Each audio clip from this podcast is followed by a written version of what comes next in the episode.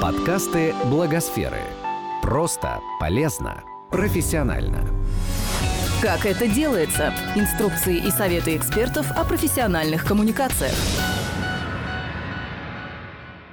Видео – один из самых популярных видов контента в социальных сетях.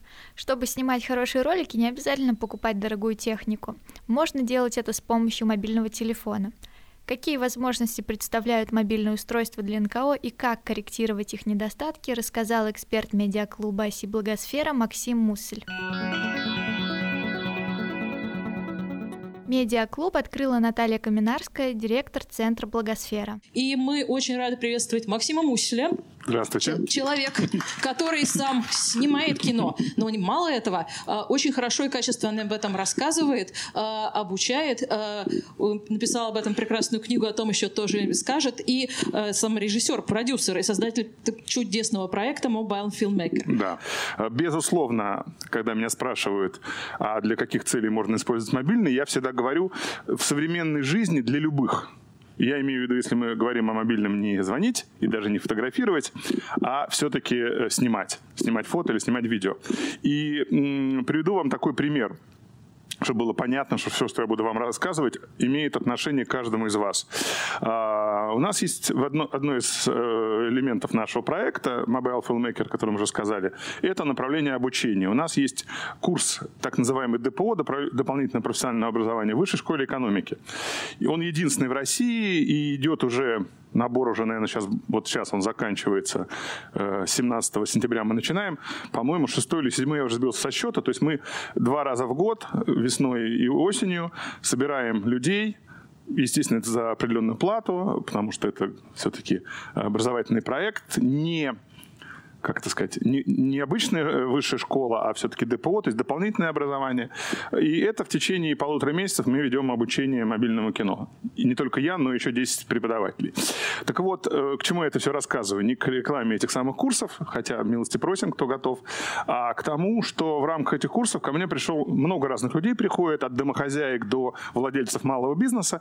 И пришел один молодой человек, который в той же высшей школе экономики учится на четвертом курсе а, факультета факультета математики. Я спросил, а зачем вам математику приходить на курс мобильного кино? Он говорит, вы знаете, мне кажется, что с помощью вот этого современного устройства в современном мире я смогу делать фильмы и ролики, которые будут пропагандировать математику для обычных людей. То есть вот какой подход.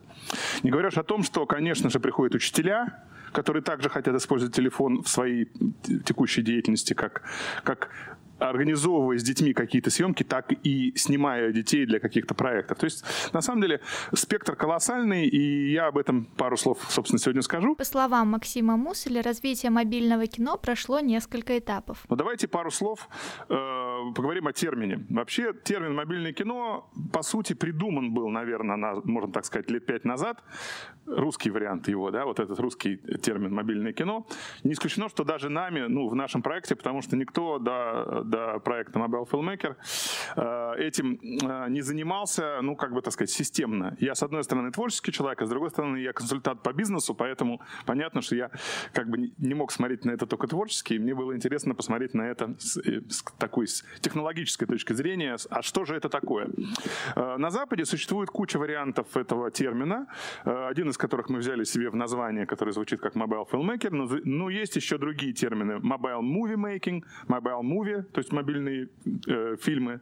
Есть даже такой смешной э, термин, видимо, из французского взятый, pocket cinema, то есть как бы сказать, кино из кармана. Ну, то есть на самом деле терминов много, но наиболее устоявшийся Mobile Filmmaking, то бишь создание фильмов с помощью мобильного устройства. Еще один момент.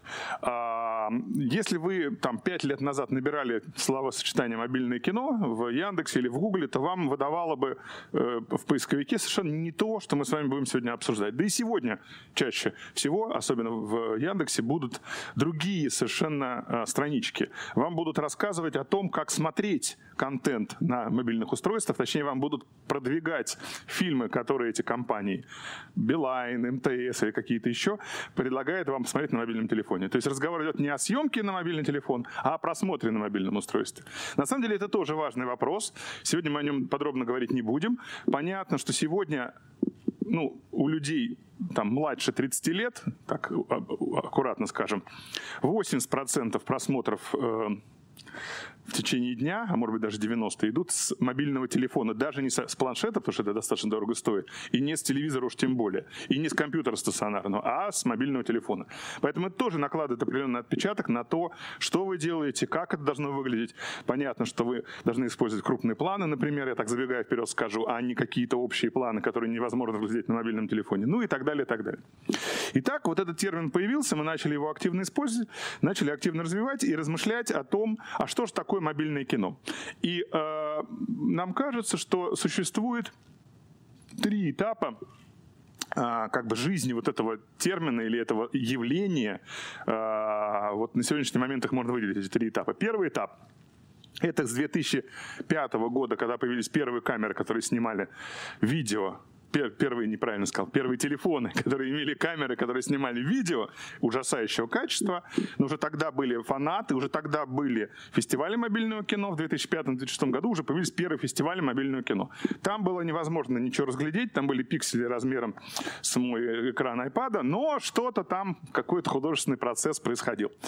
И по сути с 2005 по 2000, наверное, 2015 год – это первый этап, который, я бы так сказал, абсолютно маргинальный. То есть в нем какие-то странные люди что-то снимали на телефон, ну и слава богу.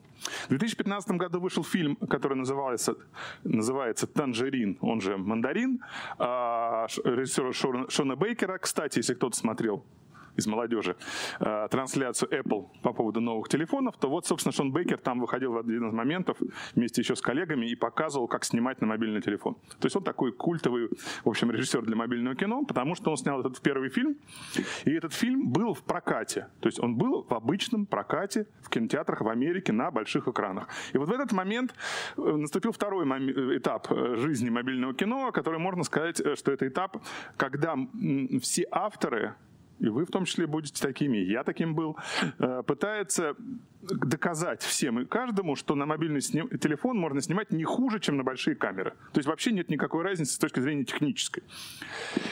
Но, на мой взгляд, наиболее интересным является третий этап, в котором мы частично уже сейчас находимся, и мы как проект активно им занимаемся, когда мы говорим о том, что на мобильный телефон надо снимать не так, как на большие камеры. То есть, по сути, можно говорить о том, что это какой-то другой язык визуальный, который надо нащупать, обучиться ему и использовать. И снимать просто как Голливуд, ну, приду пример, опять-таки, для молодежи, которая прекрасно это знает. На мой взгляд, снимать большими камерами, классическим образом, э, какие-то веб-сериалы или какие-то, не знаю, истории для Инстаграма, это полный бред. Хотя 90% того, что размещено сегодня в Инстаграме, качественно снято, снято на большие камеры. На мой взгляд, это вот для меня, это какая-то сюрреалистическая ситуация. Нет никакого смысла стрелять из пушки по воробьям. Ни экономического, ни творческого. Поэтому я уверен, что чем дальше, тем больше большинство контента, который будет сниматься для социальных сетей и для показа социальных сетей, сетях, в Инстаграме, в Фейсбуке, в э, Снапчате и в других э, сетях, будет сниматься на мобильный телефон. И уже потихонечку начинает это, этот процесс. Попробовать снимать видео на мобильный эксперт советует в путешествиях. Понятно, что можно не, не так кинематографично снимать travel-блоги, можно по-разному. Я, например, тоже люблю очень этим заниматься. Если как режиссер работаю, то вот таких вот видео-эссе, я бы так сказал, э, в разных странах или в разных ситуациях. Но э, понятно, что каждый раз, когда вы едете куда-то или...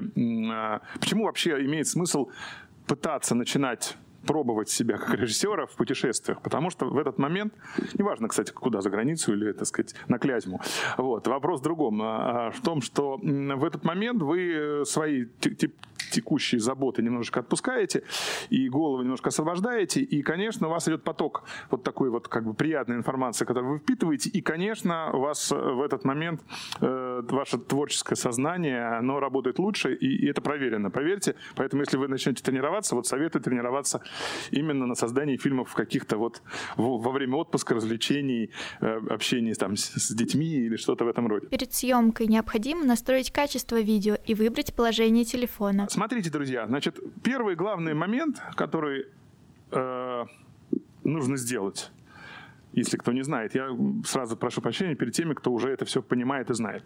Это поставить на своем телефоне качество видеосъемки, то есть то качество, с которым вы будете снимать. К сожалению, в каждом телефоне этот способ установки качества свой. Что касается айфона, э, здесь все достаточно просто. Если у кого-то айфон, то вы заходите в настройки, ну, в любом телефоне вы находите настройки, находите либо видеокамеру, либо камеру, неважно, как у вас это называется. И дальше в большинстве телефонов, за редким исключением, открывается набор настроек, которые вы можете установить. А, наверное, многие из вас слышали такой термин 4К. Это, так сказать, самое там большое качество, которое вы сегодня можете позволить.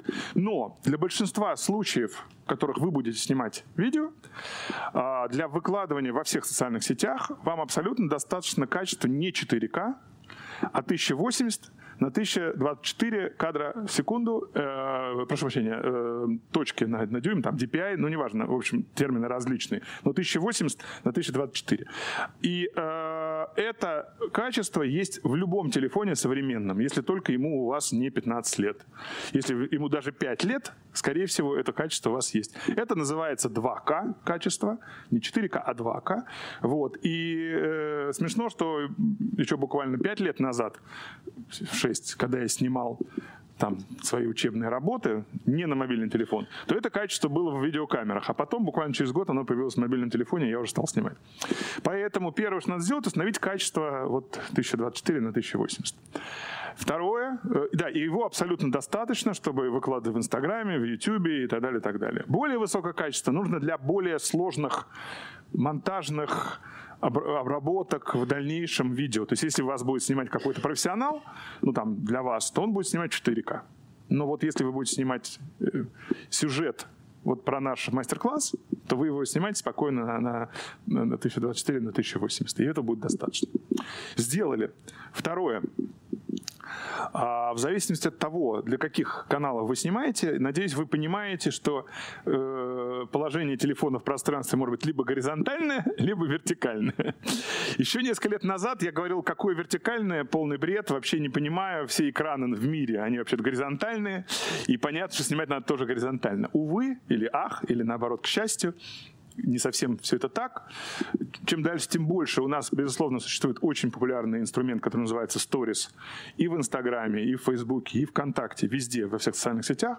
Плюс у нас еще есть Snapchat, который снимает вертикально для молодежи. В России чуть меньше это популярно. И другие модные сети, сейчас уже не буду их вам э, приводить пример. Поэтому, да, э, не исключено, что вам придется снимать вертикально. Если вы будете снимать вертикально, то это определенные, ну, как бы сказать, требования к композиции, естественно, вы понимаете, понимаете, что композиция должна быть вертикальная. Вот. Но э, уже существуют и сериалы, и работы. У нас в нашей лаборатории продюсерской есть кое-какие работы, которые мы снимаем вертикально. Но думаю, что вы пока все-таки в большинстве случаев будете снимать горизонтально. Поэтому вот так вы располагаете телефон. Самый важный момент, такой смешной, но, но важный, проверенный много раз. Первое, что вы должны сделать, если вы начинаете съемку, что? Первое самое – как вы думаете? Самое первое. Это тоже хорошо. Все. Нет, самое главное. Включите авиарежим. Авиарежим.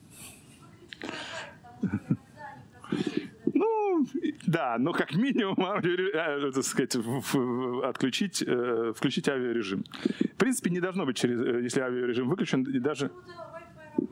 Странно, странно. Ну, может быть, может быть, может быть, вы правы. Вот. Для чего? Потому что если у вас идет звонок или смс или что-то еще, у вас может благодаря этому, ну кроме того, что это вас отвлечет, э, может остановиться съемка. И скорее всего остановится съемка. Поэтому, если вы все-таки пришли на мероприятие, я понимаю, что иногда нужно быть на связи, все, но все-таки надо выбирать, что важнее, полчаса быть на связи или снимать. Если вы на мероприятии снимаете что-то, включаете авиарежим, и в 99 случаях он вас спасет, и вы спокойно будете все снимать, что вам нужно. При выборе техники обратите внимание на стабилизацию. Какая главная проблема э, и плюс, и минус мобильного телефона? Его размеры. Плюс, понятно, потому что он у вас всегда под рукой, вы носите его в кармане, вообще он не занимает много места. Минус в этом же. Сейчас объясню в чем. Раз у вас такое маленькое устройство, то у него большая проблема с, с тем, чтобы он э, стабильно снимал картинку, скажем так. То есть с тем, что любое движение, которое вы сделаете руками, оно будет на экране выглядеть абсолютно отвратительным. Если, конечно, это не художественный прием. Но даже если художественный прием, то тоже надо им осторожно пользоваться. Поэтому ваша главная задача держать не просто горизонтально, как я вот сейчас показываю, ну, двумя руками тут, я надеюсь, сомнений тоже нет, вот так надо держать. Но надо э, уметь и учиться амортизировать вот динамику этого самого телефона своими руками. Потому что руки, плохо или хорошо ли природа для нас придумала, они лучше всего, как бы сказать, э, позволяют вам э, держать себя и, какой-то предмет в пространстве. Поэтому руки согнуты в локтях, э, вот таким образом вы держите, и очень аккуратно, если это необходимо, вы ходите. То есть ходить вот так, снимая, нельзя. То есть у вас будет дрожать все и вся. Поэтому ходить надо таким образом. Это со стороны выглядит очень странно, но надеюсь, вы как бы согласитесь с тем, что пускай странно, зато качественно. Двигаетесь вы очень медленно и стараясь не менять, ну, как бы сказать, не, не дрожать ногами, да? То есть, э, кроме того, что вы амортизируете руками, вы еще двигаетесь и плавно. Вот я вот так вот обычно двигаюсь, когда что-то снимаю. Надо научиться. Такая гусиная походка, я бы так сказал. Вот. Что еще важно? Э, значит, в, в современных моделях телефонов существует так называемая стабилизация изображения. Мы сейчас говорим на самом деле о стабилизации. Стабилизация бывает программная, то есть когда ваш э, процессор пытается стабилизировать изображение, и оптическая. Оптическая это, естественно, лучше. Что такое оптическая? Это значит, что у вас вот в телефоне, в айфонах и во всех современных телефонах, Samsung, неважно, это уже есть, у вас внутри какое-то количество линз, естественно, которые называется объектив, и они Э, на самом деле двигаются. То есть они могут двигаться как, э, ну, сложно, не знаю, знает ли кто такой, что такое гироскоп, многие из вас, наверное, знают. Так вот, в некотором смысле они как маленькие гироскопы. То есть они э, реагируют на тряску и выравнивают ее механическим, оптическим способом, не программным. Повторюсь, если такая, такая стабилизация существует, а это во всех описаниях телефонов есть, например, вы задумаетесь купить новый для съемок или для чего-то еще, то вот обратите внимание, чтобы там была оптическая стабилизация. Ну и последнее, э, безусловно, существует на рынке, и это недорого стоит, и очень доступно. Э, внешние стабилизаторы, на которые вы ставите мобильный телефон, они стоят от 5 до 15 тысяч рублей. Это стабилизатор внешний, ну такой, вы наверняка видели такой мини-штативчик, который тоже выравнивает телефон. И, и здесь вы уже можете почти бегать с телефоном, потому что он достаточно хорошо работает как стабилизатор. Во время съемки важно делать длинные кадры. Теперь давайте поговорим о самом процессе съемки. Значит, главная ошибка людей, которые начинают снимать видео, они думают, что они снимают фото. Что я имею в виду? Что съемка фото и съемка видео – это разные вещи.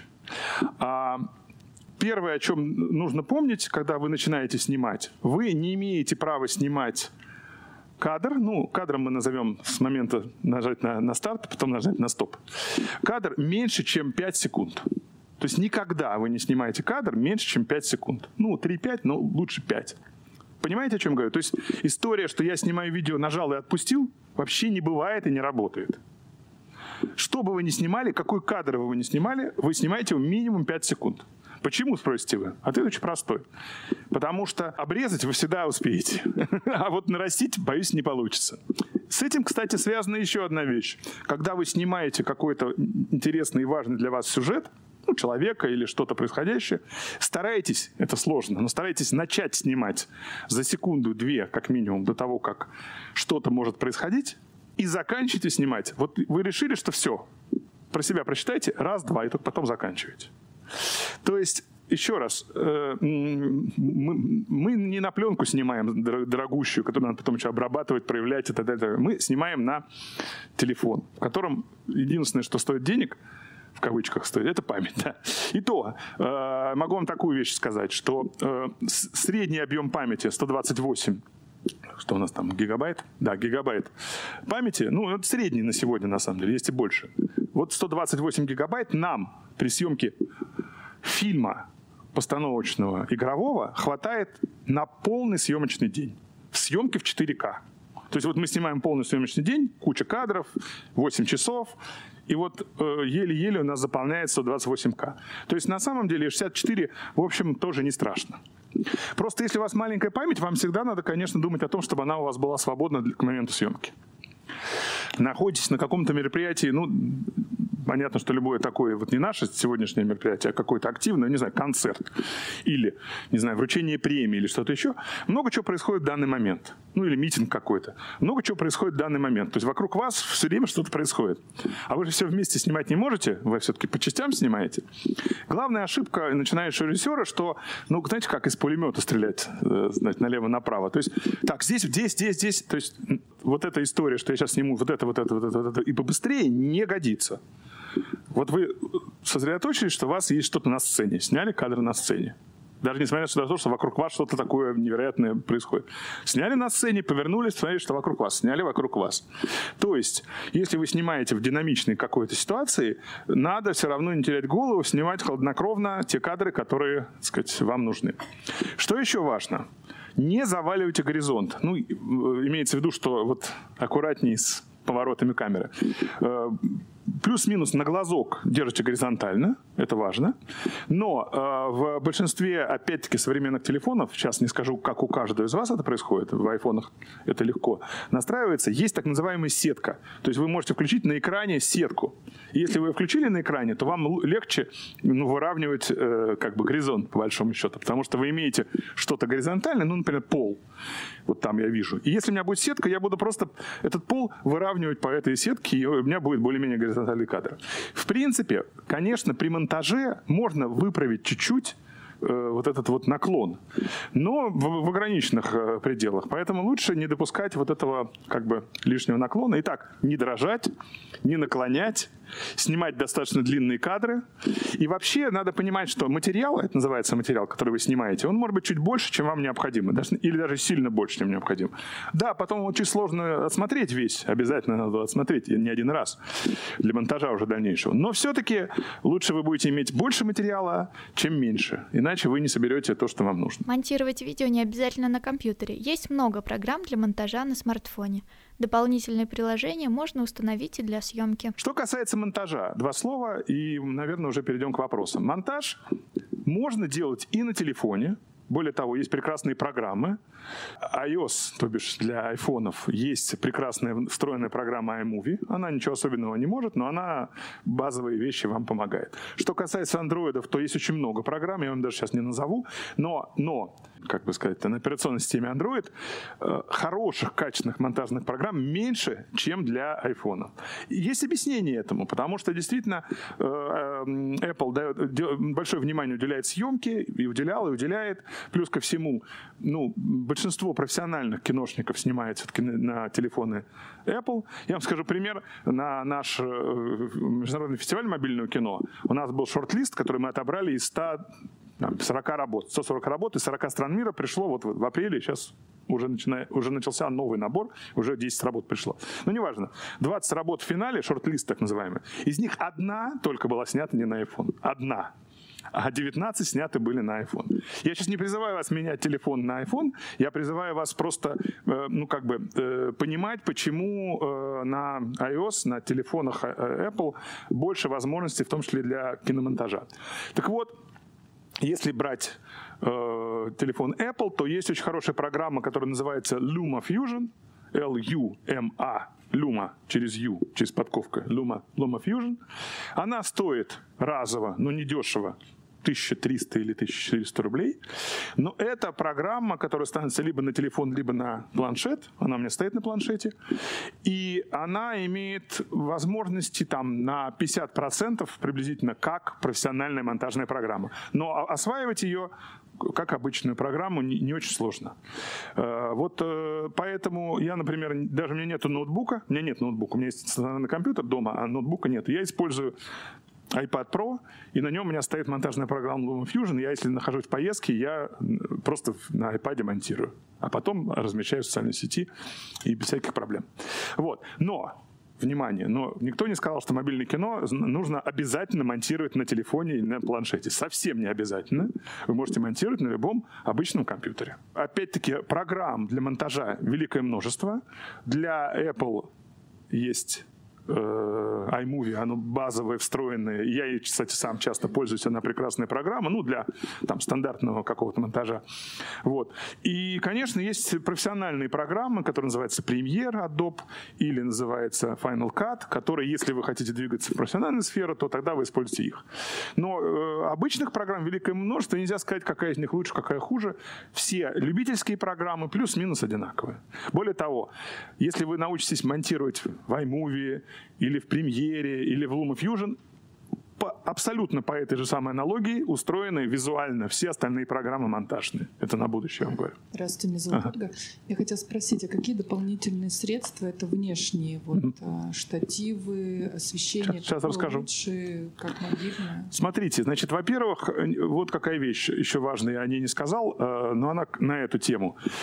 Значит, как можно снимать видео на телефон? Есть два способа. Один способ называется страшно звучит, на штатные приложения, то есть на приложение внутреннее, встроенное в телефон видео, которое у вас в телефоне есть. То есть вот вы включили видео и снимаете. Это, назовем так, штатное приложение, внутреннее, базовое, по умолчанию в телефоне установленное. В чем плюс такого приложения базового штатного? В том, что не нужно ничего настраивать. Оно специально сделано всеми компаниями в мире делается так, чтобы любой, извините, никого не хочу обидеть, чайник, мы с вами взяли и снимали то, что вам, нам в данную секунду нужно, потому что не надо терять ни секунды времени. Нам нужно, ну, да, в авторежиме. В чем минус этих камер? В том, что там, в этих камерах, в 90 случаях из 100 нет дополнительных настроек. Если кто-то из вас когда-нибудь снимал на фотоаппарат, я имею в виду настоящий, а не мыльницу, то вообще-то есть э, настройки для того, чтобы снимать более качественно. Диафрагма, выдержка, ISO, страшное слово скажу. Еще такое слово баланс белого. Это все важные вещи.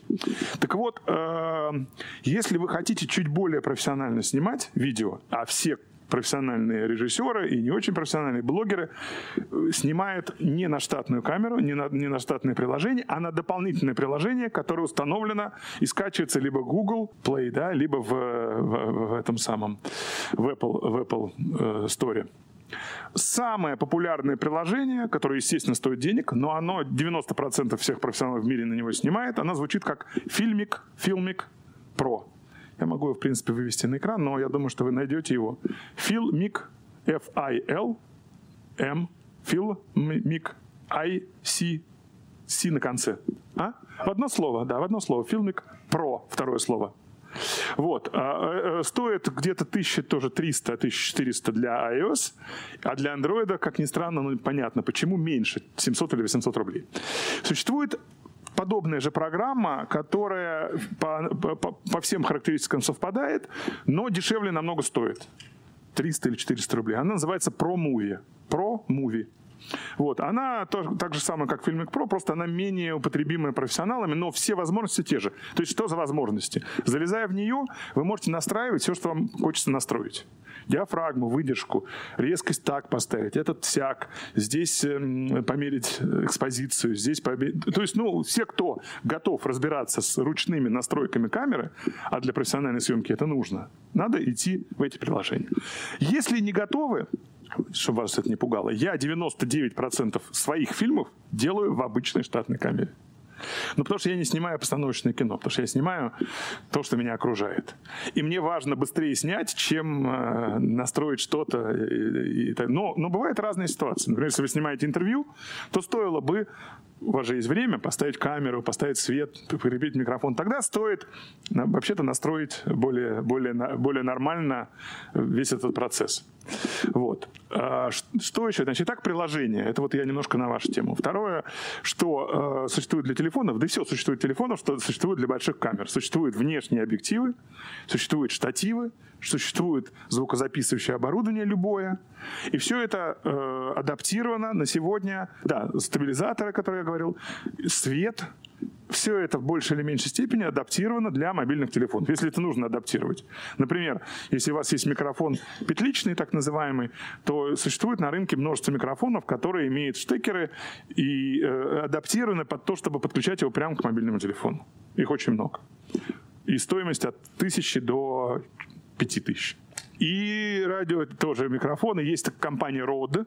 Это известная компания, производящая микрофоны. Rode она пишется. R-O-D-E. Rode за какие-то вполне разумные деньги, катастрофически, я бы сказал, дешевые, ну, для данного типа микрофонов, ну, то есть 15, что ли, тысяч или 20, я сейчас не вспомню, а, она продает очень качественный радиомикрофон. Что такое радиомикрофон?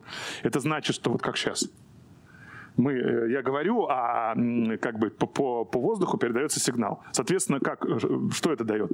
Вы взяли человека, повесили на микрофон, он у, нас веду, у вас ведущий чего-то мероприятия, чего-то еще, вы снимаете его, он на сцене ходит, а вы снимаете из зала, и вы записываете его звук, потому что звук идет к вам на телефон. Ну, или интервью таким образом. То есть вам провода не нужны в этой ситуации. Это вот, собственно, молодой человек об этом спросил.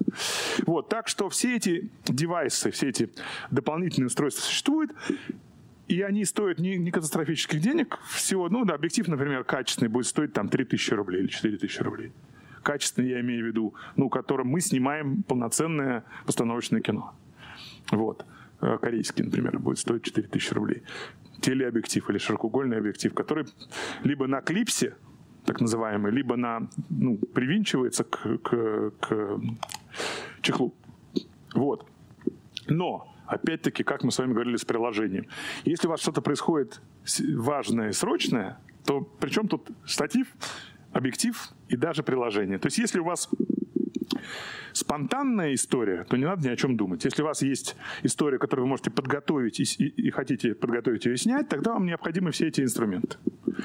Бежать за, там, не знаю, каким-то важным человеком, накручивая э, объектив, ну, как бы э, вы не добежите просто, да, поэтому это надо понимать. Но если вы, например, придумали программу, э, вопросы и ответы героя и ведущего где-то в студии или где-то в вашем там центре каком-то, и вы хотите это снимать, записывать, монтировать и выкладывать, то, конечно, в этой ситуации может поставить нормальный свет, поставить нормальный штатив, подкрутить э, объектив, поставить нормальное приложение, и у вас будет качественно сделанная история ну, такая вот как бы подготовленная. Вот, собственно, либо вы готовы и готовите съемку, либо вы ее спонтанно делаете. От этого зависит применение этих всех устройств. Обратите внимание на музыкальное сопровождение. Из-за нарушения авторских прав в социальных сетях могут удалить звук видео. Елена. Да, Елена.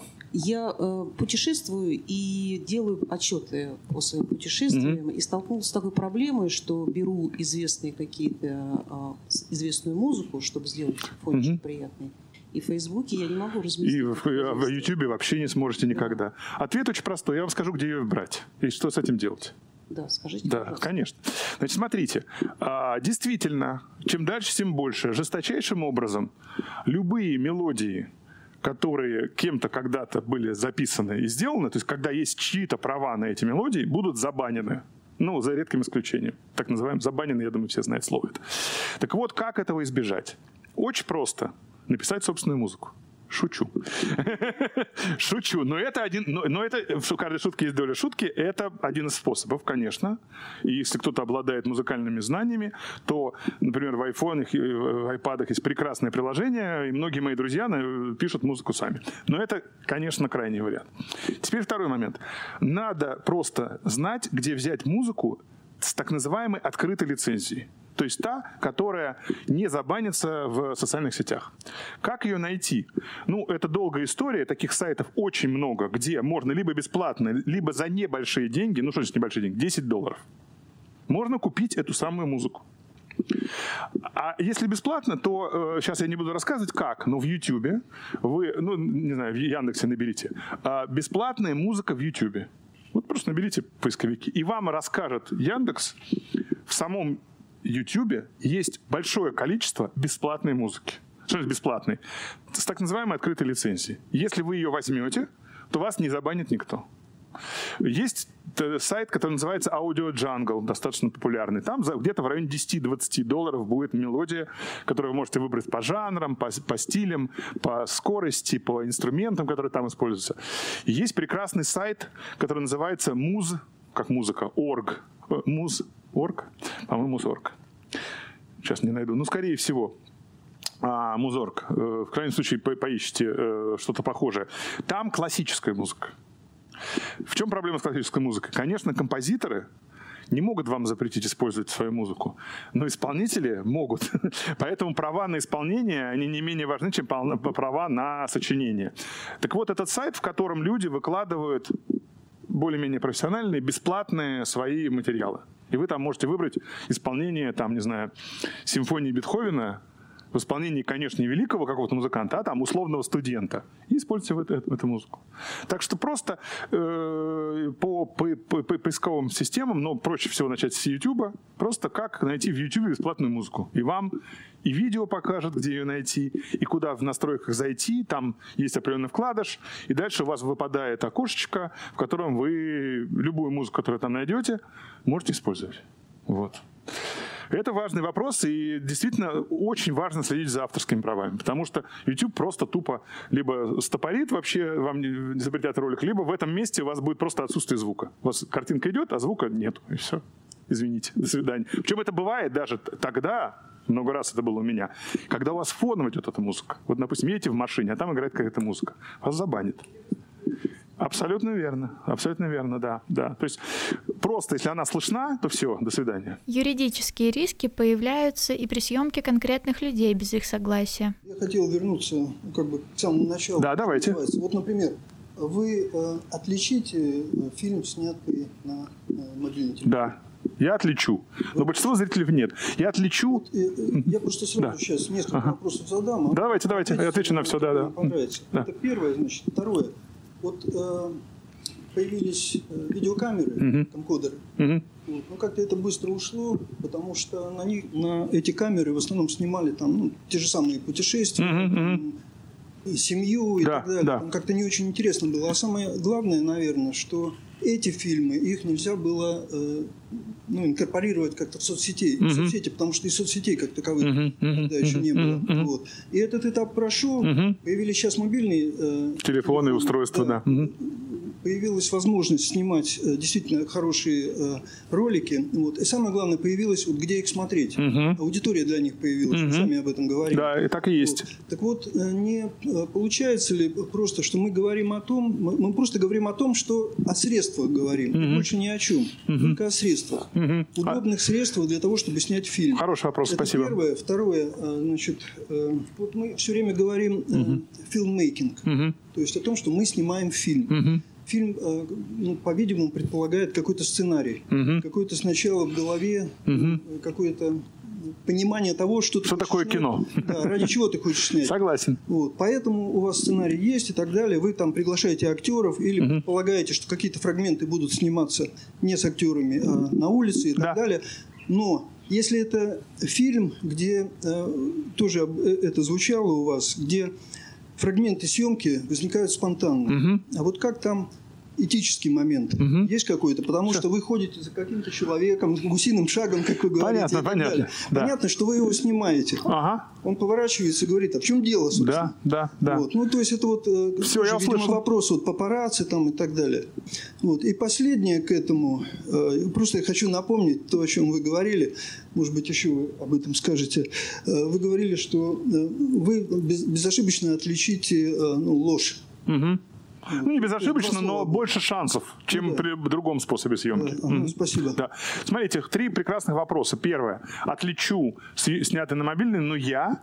И, наверное, сегодня, завтра или послезавтра с развитием камер это будет все меньше и меньше. Это заметно в движении иногда, э, чуть-чуть, так сказать, там, ну, как объяснить, чуть распадается картинка, чуть она, так сказать, замазывается. Это в, в темноте, когда съемка или близко к темноте, я вижу так называемый шум. Шум от мобильного... Шум — это шумит, ну, как бы сигнал. И э, мобильный телефон, он, конечно, с маленьким объективом, поэтому он более шумящий, чем с большими объективами. То есть я в каких-то моментах увижу, определенные ракурсы, которые невозможно было бы снять с, э, с камеры. Но это я вот если специально буду смотреть, я буду обращать внимание. Более того, у нас часто на конкурс приходят работы, меня спрашивают, а как вы отличаете? Они же, ну, они, в принципе, пишут, на какой телефон снято, но они же могут соврать.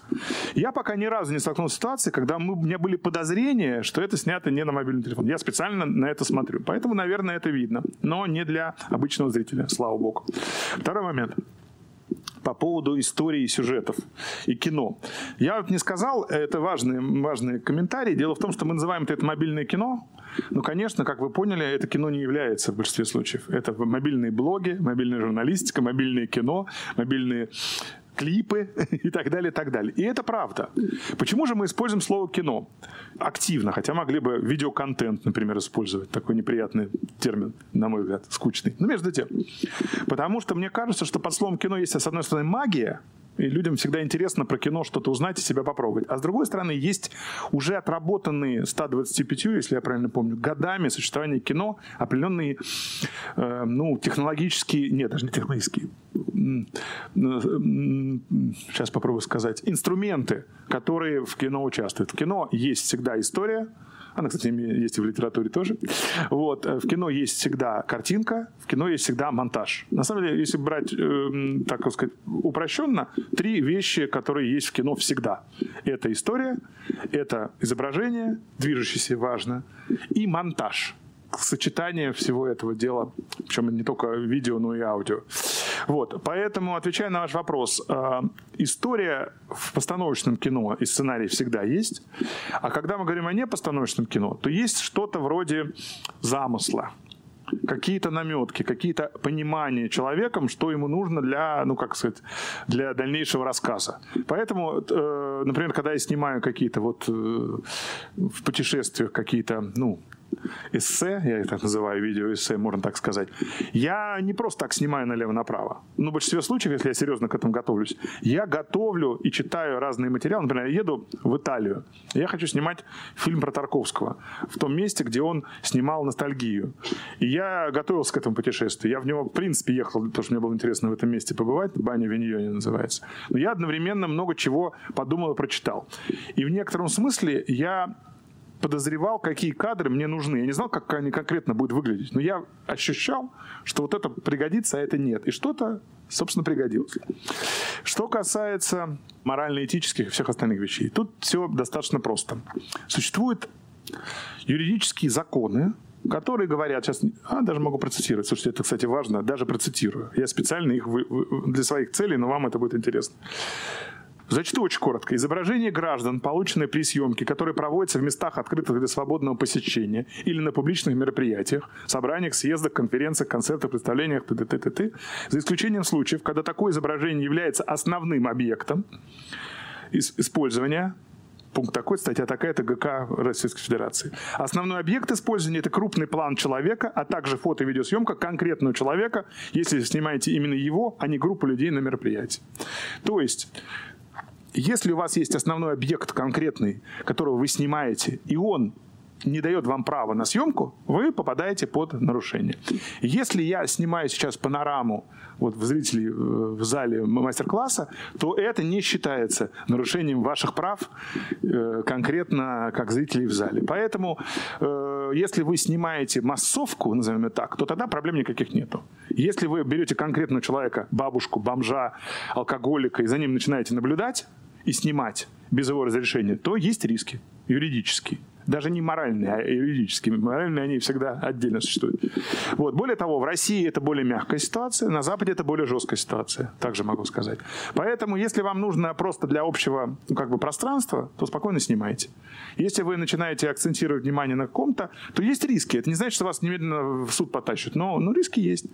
Если это э, лицо при исполнении служебных обязанностей, например, милиционер, вы можете его снимать сколько угодно. Имеете полное право по закону. Так что вот.